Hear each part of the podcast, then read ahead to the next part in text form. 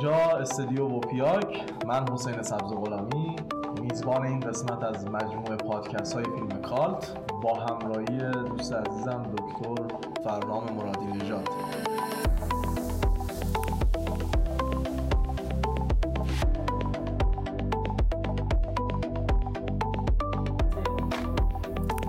نام خالق زیبایی ها اینجا استدیو وپیاک. من حسین سبز غلامی در قسمت دوازدهم فیلم cult در خدمت دکتر فرنام مرادی نژاد هستیم. یازده قسمت صحبت کردیم در مورد فیلم cult. انواع و اقسام مثال ها رو زدیم. در مورد مقوله های مختلف فیلم cult و cultist ها صحبت کردیم. امیدوارم که تا اینجای کار با ما همراهی کرده باشین. در وپیاگ می‌خوایم قسمت دوازدهم رو شروع بکنیم. توی قسمت قبل آرا و نظریه های آقای حمید حاجی حسینی رو بررسی کردیم. تا یه جایی تا نیمه ها مثال هایی زدیم. از آدم هایی گفتیم که به عنوان کالت توی سینما میشناسیمشون. مثل استنلی کوبریک، دیوید لینچ ادوود و خیلی آدم های دیگه. امیدوارم که شنیده باشین و با ما همراهی کرده باشید. استاد در خدمتتون هستیم. یه سلام علیکی بفرمایید و ادامه بدیم بحثمون رو. خواهش می‌کنم. منم سلام می‌کنم خدمت مخاطبان عزیز و دوستان و شما حسین سبز غلامی گرامی. رسیدیم در ادامه مباحث در واقع بعد از اون تعریفات تعریف های مقدماتی. به جایی که آجی حسینی نظرات اصلیش رو در مورد پیشینه فیلم کارت میاد متمرکز می‌کنه روی تاریخ سینمای ایران و چیزی که تحت عنوان فیلم کالت ایرانی می‌شناسیم. آجی حسینی با یه دقت نظر خاصی واقعا شایان ذکر این دقت نظر خاص تو گام اول یاد, یاد نوشتهش یاد داشتش به این نکته اشاره می‌کنه اشاره می‌کنه که برای بحث درباره فیلم کالت ایرانی باید شرایط خاص حاکم بر نمایش فیلم های ایرانی و فرهنگ حاکم و ادوار مختلف و فرهنگ مخاطبان ایرانی رو مد نظر قرار بدیم. به چه معنی؟ به این معنی که تعاریف مختلف فیلم کالت رو باید با مختصات سینما ایران تطبیق داد. فیلم کالت به معنای فیلمی که هواداران محدود و متعصب خودش رو داره معمولا در حوزه جریان اصلی سینمایی قرار نمی‌گیره. فیلم کالت در ژانرهای مختلف وحشت علمی تخیلی موزیکال جاده و غیره دستبندی میشه اینا رو اشاره می‌کنه. طرفدارانش در جلسات مکرر به تماشاش مینشینن و گاهی لباسهای آدمهای فیلم رو برتن می‌کنن چیزهایی که اشاره کردیم دیالوگا رو تکرار می‌کنن تو سینما ایران حاجی حسینی میاد اشاره می‌کنه میگه بجز معدود فیلم های خاص ما اکثرا با ژانر کمدی یا ملودرام سر و کار داریم یا خیلی بخش عمده از فیلم های ما اصلا از قواعد ژانر تبعیت نمی کنن. توی سینما ایران میگه دیگه. بله با سینما ایران آره سینما کمدی آره و ملودرام طرف آره اومدیم در واقع الان دیگه پا رو گذاشتیم داخل بس داخل سینمای ایران بعد از اون مقدمه در حقیقت. تعداد فیلم های ساخته شده در قالب ژانر تو سینما ایران خیلی محدوده و اکثر فیلم های نمایش داده شده تو پاتوق های سینما دوستان رو فیلم های کلاسیک سینما ایران تشکیل میدن. فرهنگ طرفداری تماشاگر ایرانی هم اشاره می‌کنه. متفاوت با تماشاگر خارجی ما هم اشاره کردیم پیش از این. و بنابراین در جای مشاهده نمیشه که طرفداران فیلم های ایرانی در نمایش های خصوصی یا عمومی بیان مثلا لباس شخصیت های فیلم رو به تن بکنن. اینو پیدا نمی کنیم گفتم بارسترین رفتار و نمونه کاریه که می‌تونیم بهش اشاره بکنیم. حضور مثلا هامون بازها در جلسه پخش هامون بود که مانی حقیقی هم یک مستندی در موردش ساخته و نمایشنامه هامون بازهای محمد رحمانیان هم در واقع به خاطر میاریمش. جزء شاید یکی از رفتارهای cultist ی نزد یک cultist خودش در واقع هنرمند و elite و نخبه بود. بنابراین در جای مشاهده نمیشه که این رفتارها رو ببینیم. اینجاست که بعد از ارائه نکات معمول در مورد فرهنگ و ریشه کال تو دهه هفتاد میلادی و سینمای نیمه شب اینا گفتیم میاد سراغ این که تو ایران هم تو ایران بعد از انقلاب هم تو دهه 60 شمسی این فیلم های ویدئویی بتامکس و VHS خارجی و فیلم فارسی ها شروع کردن بین طرفداران فیلم های ایرانی دست به دست چرخیدن. اکثر این فیلم ها هم طبعا آثار تجاری سینمای قبل انقلاب بودند و فیلم های خاص و متفاوت کمتر بین قشر فیلم عام فیلم بین عام در واقع قشر عام فیلم بین ها طرفدار داشت تو اوایل دهه هفتاد شمسیه که ویدیو کلوب های رسمی هم میان شروع می‌کنن به فعالیت. یه فرصتی پیش میاد تا فیلم های دهه 1360 شمسی این بخش هم دوباره مورد بازبینی قرار بگیرن. یعنی یه پیوندی داریم بین ایجاد یه چیزی به اسم ویدیو کلوب که مثلا تو فرهنگ غربی داشتیم نداشتیم دیگه اوایل دهه 70 بله.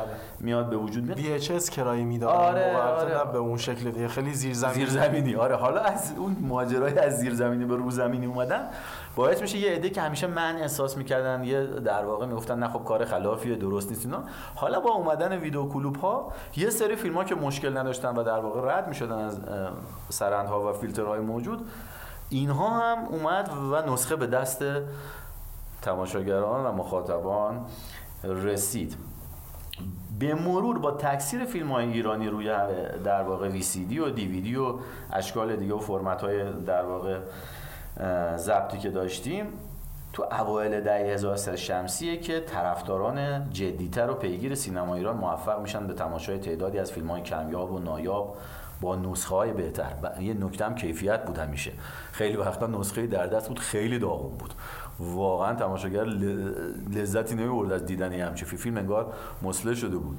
نابود شده با اومدن در واقع نسخه های بهتر و پیشرفت های تکنولوژیک خیلی نقش داشت داخل این ماجرا. و منتقدان نسل تازه جوانانی که اومده بودن می نوشتن داخل سینما ایران برخلاف نسل گذشته که تو دهه 60 جز معدود آثار موج نو سینما ایران به دیگر فیلم ها عنایتی نداشتن اینا اومدن شروع کردن به معرفی برخی آثار محجور و نادیده سینمای ایران. این نسل تازه منتقدان نقش داشتن واقعا. از فیلم های گفتند که منتقدان نسل پیشین به اونها توجهی نداشتند و یا به این دلیل که متعلق به جریان تجاری سینمای قبل از انقلاب بودن اونها رو واجد شرایط ارزش و بررسی و تحلیل نمی‌دونستن. فرهنگ تماشاگران ایرانی هم میاد همراه با این تحول دچار تحول میشه و همیشه یه گاردی داشتیم که آقا من اظهار نظر نه اینو هممون باهاش مواجه بودیم. در مورد بعضی فیلم ها حرف نزنم شاید بخوره تو ذوق بقیه یا پسم بزنن میگن این چه فیلمیه تو دوست داری؟ برای همین اینو یه جورای رازآلود با خودت نگه می داشتی ولی تو فضای 80 به بعدی که کم کم یه جاهایی اگر سینما دوستا حول هم جمع میشن این تحول انجام میشه ابراز علاقه میاد رو و تو محافل و جمع پاتوقای سینما دوستان ایرانی کم کم تر مبحث میشه و از یه سری فیلم که پیش از اون به تعبیر ساده بگیم جرأت نمی‌کردن در موردش حرف بزنن یا یه شعر می داشتن که وای اینا مثلا جز کارهای مثلا پنج تا کارگردان شاخص ما مثلا مهرجویی تقوایی کیمیایی بیزایی اینا نیستن که. من نرم مثلا در مورد یه فیلمی از جلال مقدم حرف بزنم. اینا کم کم رفت کنار و ارزش های اون کارها در واقع اومد افواهی شد و شفاهی شد و حاجی حسینی دقیقا به این نکته فرهنگی اشاره می‌کنه. این بحث جالبش است. دقیقا داخل گیومه از خودش نقل کنیم دقیق. میگه معمولا ایرانیان این خصلت را دارند که فقط در جمعهای خصوصی با دوستان بسیار صمیمی و افراد مورد اعتماد به صورت واقعی و بدون ترس در مورد فیلم های ایران ایرانی که دوستشون دارن. مثلا ایرانی ها دیدی انگار مثلا ما از خارجی ها می‌تونیم یه جور بیگانه پرستی از هر فیلم خارجی تعریف کنیم. نوبت فیلم های خودمون که میشه. بابا چی داره سینما ایران؟ مگه چی داره میگه من اصلا سینما ایران نمی‌بینم. این به عنوان این نکته افتخارآمیز این هم یکی دیگه از بحثاست که می‌تونیم کنیم قشنگ با همین میمیک و حرکت دست ها به سمت بالا آقا من که سینما ایران نمی‌بینم. خب استاد یه مقوله که از من خیلی توجه کردم توی جمع ها و محفل های خصوصی اینه که سینمای ایران رو مقابل سینمای جهان قرار میدن. یعنی یک مفهوم جزئی روبرو یک مفهوم کلی. آره. قاعدتا طبیعیه که خب کم میاره آره. سینما. شما با سینما ایران رو با سینمای ژاپن آره. مثلا قیاس بکنید آره سینما ایران حتی با ادوار مختلف خودش مقایسه بکنی. یه میزان درون متنی ببینیش. شرایط میگم context سینما ایران رو در نظر بگیریم و خیلی ها میگم تو رده های اتفاقا visual و پرخرج بودن اینا میمدن حالا خدا رو مقایسه رفته کنار. یعنی دیگه فهمیدن که واقعا زیر ساخته یه جایی حتی مثل بالیوود چقدر متفاوته با سینما ایران و ما تو برخی از کارها حالا حالا باید بدویم تا برسیم به برخی مسائل big production و اینها. ولی تو نقطه روبروش هم ما یه ذره همچنان نسبت به فیلم های ایرانی فیلم های شاخص مثل فیلم های فرخ غفاری و آدم های از این دست گارد داریم و فقیر میدونیمشون. یعنی بهشون نمی‌پردازیم. فکر می‌کنیم که اینا هیچی نیستن در تاریخ سینما. و انگار اون بیگانه پرستیه همچنان وجود داره. توی سینما هم خیلی خودش رو داره بروز میده. به جای آره، اینکه معتقدینمون و آدم ها و اونایی که علاقه مندن بپردازن به سینمای خودمون خیلی سینمای چشمگیر غرب مثلا خصوص آمریکا تحت تاثیرشون قرار داده. این یه نکته نکته دیگه که می‌خواستم بگم اون تاب و شکنیه با اومدن اینترنت خیلی بیشتر اتفاق افتاد. یعنی آدم ها اومدن و صحبت کردن. آره اون چیزی آره. که توی ذهنشون بود رو برون فکنی کردن آره. ریختن بیرون. حالا امیدوارم که از اونور بوم نیفتیم. یعنی دیگه همه هزار نظر نکنن. یعنی تخصصشون نیست. ولی خب حالا این آره حالا تو در واقع قلم رو سینما می‌دونی که یه جوری که همه اظهار نظر می‌کنن. یعنی آدما اجازه نمیدن به خودشون در مورد مثلا فلان موضوع پزشکی یا حقوق یا مهندسی شیمی اظهار نظر کنن. ولی سینما اظهار نظر می‌کنن و ظاهرا نمیشم زیاد جلوشو گرفت و یه شکلی از دموکراسی در بیان در مورد سینما وجود داره و اینو می‌خواستم این اشاره که کرده رو جلوتر حمید اشاره می‌کنه به تحولات وب. الان تو دهه 80 بود در واقع دهه 70 80 با اومدن دهه 90 و سوشال مدیا اینا واقعا نقش اساسی پیدا کرد. در مورد فرخ قفاری اینا گفت جالب با اینکه اونها دانش آموختگان سینما در فرانسه و غرب بودن و فرنگ رفته به اصطلاح خودمون. باز ترجیح میدیم که این ایرانی که اومده اینجا و کارهای مهم کرده رو ندید بگیریم ولی بپردازیم به مثلا سینمای فرانسه رو پررنگ تر بدونیم. غفاری نقش حالا اون خودش موضوع بحث جداگونه ای و فیلم شب قوزی اتفاقا اولین فیلمیه که میره کارلو ویواری تو بحث جشنواره و اینها. فیلم پیشگامی هست با یه روایت cyclic و حالا هنوزم تثبیت نشده بین فیلم های cult. ولی واقعا نقش بسزایی تو لیست آثار هنری طبعا جا داره ولی تو cult ا هنوز به میزان تثبیت نشد. نشده. آره داشتم نقل می‌کردم در واقع ادامه بدم. اشاره می‌کنه که اینجاست که در واقع اغلب نمی‌تونستند با اعتماد به نفس در مورد فیلم های ایرانی که دوستشون دارن و بارها به تماشاش نشستن سخن بگن. این اتفاق تو سالهای اخیر حالا تغییرات اندکی تو این خصایل داریم. اما هنوزم به باور آجی حسینی جز جمعیت محدود سینفیل ها و خور فیلم ها اکثریت علاقمندان سینما ایران اظهار نظر درباره فیلم های تجاری و جریان اصلی محبوبشون رو از بیم مورد حمله و حجم قرار گرفتن توسط مخاطبین مخاطبین خاص پرهیز می‌کنند از اظهار نظر یعنی یه تفاخر فیکی وجود داره دیگه. یعنی یه پوسته ای وجود داره که من اگه در مورد این حرف بزنم چه فکری در مورد من؟ آره آره به همین راحتی. آقا من اگه در مورد مثلا فلان فیلم حرف بزنم واقعا یه جا بیام مثلا از سلطان قلب ها دفاع کنم چه حرفایی ممکنه بخورم. که حالا ما گفتیم تو بحث سلطان قلب ها به باور لیستای جمعی کالت شده ولی خب من خودم به خاطر موضوعات حد اکثریش و اینکه به یه سوپر استار جریان اصلی وسط بود خب من زیل کالت نمیدونمش هرچند تو این ویژه نامه حمیدینا به عنوان کالت به خاطر اون ویژگی های موسیقایی و ماندگارش واقعا اونا رو نمیشه کتمان کرد. ترانه ورد زبون عام و خاص هست. ولی موضوع اصلی تر که اقتصاد سینماییش باشه تو اون چهار تا محوری که گفتیم موفقیت فیلم اینا هیچ کدوم زیاد ویژگی های کالتی به فیلم نمیبخشه. آره پس خوردگی نداره. در واقع سلطان قلب ها اما تو, کل ادوار پذیرفته شد به عنوان فیلم تجاری.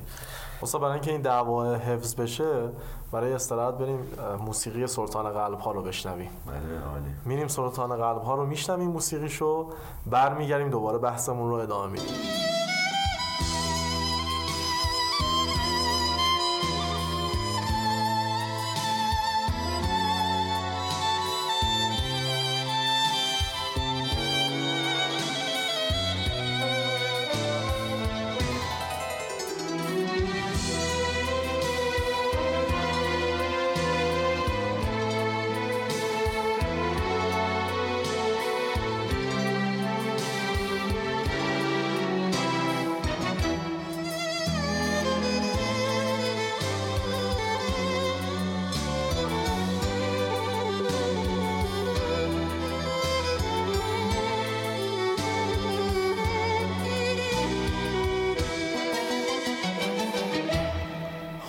موسیقی سلطان قلب ها رو شنیدید و می‌خوایم بحثمون رو ادامه بدیم. حاجی حسینی میاد بعد از این مقدمه در مورد تفاوت‌های فرهنگی مخاطبان و فیلمبین های ایرانی و فرنگی یا به تعبیری جهانی برای اینکه بیاد یه درک بهتری بده از تفاوت تو تعریف کار تو این دوتا بستر به این نکته هم اشاره می‌کنه. میگه اکثریت طرفداران سینما ایران فیلم های روز رو نگاه می‌کنند. این نکته مهمیه. اکثریت طرفداران فیلم سینما ایران میان فیلم های روز رو نگاه می‌کنن. بخش خیلی کوچکی از این جامعه آماری به تاریخ و فیلم های گذشته علاقه مندن. چیزی که اینجا قشنگ در قسمت قبل اشاره کردی بهش این تقارب نظرت بود با نظر حمید. برای همین هم هست که اینا این علاقمندان به تاریخ سینما و فیلم های گذشته سینما ایران اینا اساسا تعداد طرفداران کالت های ایرانی اصلا قابل مقایسه با طرفداران فیلم کالت های جهانی نیست و دامنه محدود تماشاگر ایرانی رو در تعیین فیلم کالت باید در نظر گرفت و لحاظ کرد. تعاریف فیلم کالت معمولا فیلم های خارج از جریان سینمای بدنه رو ارزیابی می‌کنن. البته که خب خیلی برخی از فیلم های کالت هم که تو این لیست ها حضور دارن متعلق به جریان اصلی سینما جهان هم هستن. بیشتر منظور منتقدین از فیلم های خارج از جریان اصلی متفاوت رو فیلم هایی تشکیل میدن که کمپانی های مهم با حضور ستارگان و اشخاص مهم تهیه نکرده باشن. تو سینما ایران ماجرا چیه؟ اما این قضیه داخل سینما ایران کاملا با توجه به شرایط تولید و مصرف فیلم همون یکی از اون در واقع محورهای مطالعاتی محورهای چهارگانه اینجا متفاوته. اکثریت قریب به اتفاق فیلم های سینما ایران رو فیلم های جریان اصلی تشکیل میدن و تنها جریان جدا از بدن سینما ایران فیلم های خاص یا اصطلاح هنری جشنواره ای هستند. این سالا شده مثلا این اسم جالب هنر تجربی اومده روشون در واقع. و بجز آثار محدود ساخته شده در این ژانر یا در واقع حالا مکی میومد اینو ژانر می‌گفت برای اینکه بقیه دلشون خوش باشه این هم اسم ژانر. با یه تنهی کنار ژانرهای دیگه می‌گفت فیلم هنری هم ژانر. ژانر 25 این آثار محدود ساخته شده در, در داخل این جریان سینمایی واژه بیشتریه با فیلم های نامتعارف و عجیب از سینما ایران خیلی طرف نیستیم مثل اونور و همه در واقع با همین بودجه های مشخص و در واقع بخش خصوصی به اون معنا نداریم. استاد طرفداری رو توی یکی از قسمت های پادکست صحبت کردیم. الان اینجا آقای حاجی حسینی باز هم به تعداد اشاره می‌کنه. من همچنان معتقدم اونجا هم گفتم. همچنان معتقدم شما هم یادمه که تایید کردین. ما اون برون ریزیه رو نداریم یعنی مشخص نیست چه تعداد آدمی کالتیست مثلا آره. هامونن آره. یعنی اینا بروز نمیدن خودشون آره. توی غرب شاید این شکلی حالا من که نرفتم ببینم ولی توی غرب احتمالا این شکلی نیست که طرفدارای آره. بیشتری قائل میشیم برای یک فیلم کالت آره. توی فیلم های ایرانی اون برون فکنیه برون ریزیه اینکه خود طرف به عنوان کالتیست خودش رو معرفی بکنه به نظر من وجود نداره از این بابت فکر می‌کنیم که شاید طرفدار فیلم کالت تو اون مدیوم اندازه نیستن. آره حالا اینو در واقع بازم مقایسه رو تو اون تعریفی که می‌کنیم اونو حواست باشه که به هر حال او برم کلو طرفداران کلاسی گنده تر از کالتا. این نکته مهمشه بله. اما اگه از این بابت بهش آره دیگه از این بابت. یعنی اینو دوست دارم بچه ها و دوستان مخاطبان حواسشون بهش باشه. اون ورم خود شمار از لحاظ کمی بله اینجا شناساییشون سخته تو بخش نهایی. می‌بینیم که من واقعا به تعبیر دقیق خودم پدرم در اومد تا بتونم یه تعداد نفراتی به من تو از طریق شبکه اجتماعی بگن که آقا ما مثلا همینطوری هم فقط اعتراف اون هم که قبول نیست برای پژوهشگر باید بسنجیش ببینی واقعا تو مثلا تو یه ماه گذشته چند بار فیلمو دیدی. ممکنه تو علاقه من به هامون باشه هامون دوست داری ولی پنج سال هامون رو ندیدی. و ولی اون آدمایی رو پیدا بکنم که مثلا ماه گذشتم یه سکانس یا پلان از هامون نگاه کردن لاقل اگه کامل ندیدن. ولی شدتی و در واقع اندازه ای در واقع حواسون باشه که اورم باز تمام هواداران کلاسیک از شمار هواداران کالت بیشتر. این نکته مهمشه اینجا کمن شناختشون سر اینجا کلاسیک شناسا آسون تره یعنی طرف میگه آره من طرفدار فلانی ام با یه تفاخری هم میگه آره من طرفدار استاد بیزایی ام من طرفدار فلانم. ولی خیلی راحت نمی‌تونه بیاد بگه من طرفدار مثلا جلال مقدمم. نمیگه اینو. کار می‌بره. لاپوشانی. ابراهیم گلستان و میگم مسائل دیگه هم وسط دیگه. ابراهیم گلستان راحت نمی‌تونه بگیم آقا من خیلی هوادار ابراهیم گلستان. چون آدم آدم جنجالیه و میترس از حملاتی که بهش بشه. اون جنجالی بودن کالت باعث میشه که آدما حواسشون رو جمع کنن و ما خب اصلا بنیادن خصلتا محتاطتر هستیم از خیلی جای دیگه. حاجی حسینی تو گام بعدی میاد به درستی به نقش شرایط خاص سیاسی اجتماعی تو ادوار مختلف سینما ایران اشاره می‌کنه و میگه اینو حواسمون باشه که از همون محورهای چارگانه باز در واقع political economy در کنار وضعیت فرهنگی اقتصاد سیاسی فیلم کالت. اینا تو در واقع کالت شدن فیلم نقش اساسی دارن اشاره هم کردیم. این فیلم کالت ایرانی رو میاره به یه گونه متمایز از این منظر با فیلم کالت جهانی مبدل می‌کنه. اکثر یعنی برخی از این فیلم های کالت فیلم هایی بودن که تو اون مقطع در واقع فضای بین شرایط گذار تولید شدن و دوچار ممیزی شدن اصلا به پرده سینما نرفتن با وجودی که جایزه هم گرفتن مثل بنبست پرویز سیاد اینکه در واقع در جشنواره روسیه جایزه گرفت مریاپیک جایزه گرفت به خاطر جایزه بازیگری. سرخپوست های غلام حسین لطیفی که بیشتر ما به عنوان بازیگر میشناسیمش اشاره می‌کنیم به این فیلم هم. اینها به دلیل همزمانی با انقلاب اکران نشدن یا قبل و بعد از انقلاب نمایش خیلی محدودی داشتند نایاب بودن نسخه برخی فیلم ها در سینمای جهان دلیل کال شدن برخی فیلم هاست. ملکوت خسرو هریتاش و به تهیه کنندگی بهمن فرمان را بر اساس رمان معروف دکتر برام صادقی هم یکی از این فیلم هاست که به شدت طرفداران سینما ایران به دنبال پیدا کردن و کشف نسخه ازش هستند از وقتی که در واقع طرفداران سینما ایران تو 15 سال اخیر به نسخه های با کیفیت از تعدادی از این فیلم های محجور دست پیدا کردن اینجا بود که به مرور بر تعداد طرفداران این فیلم هم افسوده شد و در محافل خصوصی و پاتوهای سینمایی بحث‌های در این زمینه در گرفت اینجا یه بحث دلالت دارد به اون نکته ای که توی قسمت های قبل بررسی کردیم که یک فیلم می‌تونه دهه ها بعد هم تبدیل بشه به فیلم کارت بله.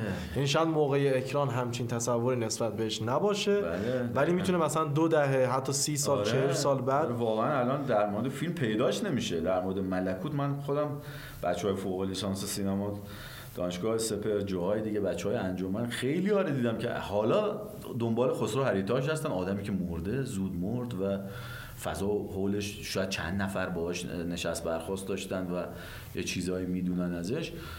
این نسخه ملکوت که پیدا نمیشه در واقع و خود فرمانارا هم پاسخ مشخصی نداده. به همراه یه کار دیگه در واقع برهن تازور با سرعت از هریتاش کلا ماجرای هریتاش خودش به عنوان یه ماجرای جذاب. الان می‌بینم سال 99 بچه ها داخل فوق لیسانس دنبال پیدا کردن آدمایی مثل در واقع تهیه کننده سینما ایران میر الله مدنی کسانی که دانشجوی هریتاش بودند هستند و به دنبال اینن که اطلاعاتی رو کسب کنند و چندین نفر از بچه ها رو می‌تونم نام ببرم که در تکاپویی هستن که حول این موضوع چون واقعا فضای فازی و مبهمی داره. اشاره داشتی به این بحث اینترنت و اینها. حاجی حسینی هم به فراست اشاره می‌کنه به این نکته. نمیشه اصلا فکر کن که بشه نقش در واقع دوران ارتباطات و کتمان کرد. ظهور این پدیده اینترنت و وبلاگ نویسی تو دهه 80 و بعد شبکه های اجتماعی تو دهه 90 و سالهای اخیر این هم میشه دلیل خیلی مهمی که طرفداران خوره فیلم های سینما ایران اونایی که دنبال این فیلم های نایاب و کمیاب و محجور و خاص و نامتعارف سینما ایران هستند بتونن هم بحثاشون رو تر کنن تو جای مختلف تو صفحات مختلف پیجای مختلف. همین که کانال هایی پیدا کنن برای یافتن این فیلم ها یعنی آدم های اومدن تو تلگرام فیلم های نایاب رو پیدا کردن و اینا رو گذاشتن تو کانال های مختلف. خیلی از سینما ایران و سینمای جهان در واقع دست به این کار زدن و این بستر فراهم شد. دیگه فقط نظر تعداد محدودی از منتقدین که به این آثار دسترسی داشتند و تنها از تعداد مشخصی فیلم در کارهاشون نام بردن برای علاقمندان خوره و پیگیر مهم نبود. حالا دیگه از بین این آثار کم کم یه جماعت های از هواداران شروع کرد به شکل گرفتن. فرهنگ هواداری میزانی شکل گرفت و تمایز بین فرهنگ طرفداری فیلم های ایرانی فیلم های خاص هنری و فرهنگ هواداری فیلم های جریان اصلی هم از نظر کیفی و کمی پدید آمد. یعنی تو خود کالتیستا هم کم کم این بحثا رو دیدی که آقا من دو کالتیست ای فیلم خاصای ایرانی هم بعضیان نه فرهنگ هواداری فیلم کالت جریان اصلی هم داشتیم. طرف سفت و سخت اتفاقا دانشگاهی هم هست فیلم نویس هم هست ولی می‌ایسته میگه من تاراج ایرج قادری فیلم کالت تثبیت شدمه و این بحثا در واقع اتفاقا همون هواداری ها هم از طرف توده هم از در واقع کالتیست ها توده واژه درست نیست اینجا. هم از طرف کالتیست ها هم از طرف برخی منتقدین باعث شد که فیلم های جریان اصلی هم تو فهرست تثبیت شده راه پیدا بکنن طرفدارای فیلم کالت های ایرانی هنری مثل خشت آین ابراهیم گلستان و فیلم عجیب غریب برای دهه 60 و به یاد موندنی نقطه ضعف محمد علامی فیلم 147 دقیقه‌ای با اون تایم بالاش. اینها بیشتر به جنبه های خاص روایتی و ساخت و اجرای متمایز فیلم در واقع اشاره می‌کنن هوادارانشون. در حالی که طرفداران فیلم کالتای تجاری مثل تاراج ایرج قادری یا فیلم نازنین علیرضا داوود نژاد اینا مرور خود پرسوناژ شخصیت و دیالوگ های جذاب این قبیل فیلم ها براشون مهم بود و ما این دوتا بال یا جناح رو در مطالعات در واقع در محافل هواداری و طرفداری و کالتیست فیلم کالتا ایرانی داشتیم. خب این فضای اینترنت فکر می‌کنم که خیلی اون قدرت اظهار نظر رو به آدم ها داد و مجال حضور ایجاد کرد ولی امیدوارم که به ضد خودش یعنی به ضد گفتمان منجر نشه. از اون برای بوم نیفتیم. برای این قسمت هم فکر می‌کنم کفایت بکنه. قسمت دوازدهم رو شنیدین تا اینجای کار. بعد از صحبت های من برای پایان بخشی به این قسمت شما رو دعوت می‌کنم سکانسی رو از فیلم بنبست پرویز سیاد رو بشنوید و لذت ببرید. شاد و پیروز باشید. خونه بودش نیست. خیلی موزیک بود مراسم چایی بردن و لبخند علکی به فک و فامیلش تحویل دادن.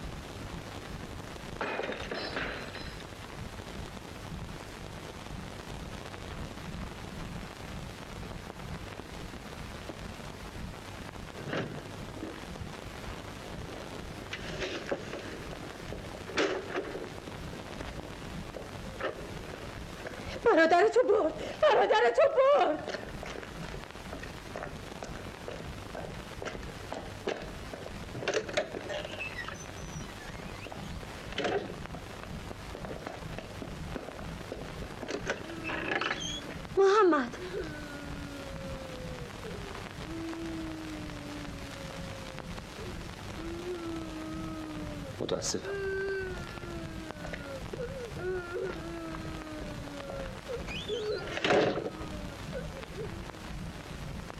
همه لرزش دست و دلم از آن بود که عشق پناهی گردد پروازی نه گریزگاهی گردد. آی عشق آی عشق چهره آبیت پیدا نیست. و خنکای مرهمی بر شعله زخمی نشور شعله بر سرمای درون. آی عشق آی عشق چهره سرخت پیدا نیست. غبار تیره تسکینی بر حضور وهن و دنج رهایی بر گریز حضور. سیاهی بر آرامش آبی و سبزه برگچه بر ارغوان. آی عشق آی عشق. رنگ آشنای چهرت پیدا نیست.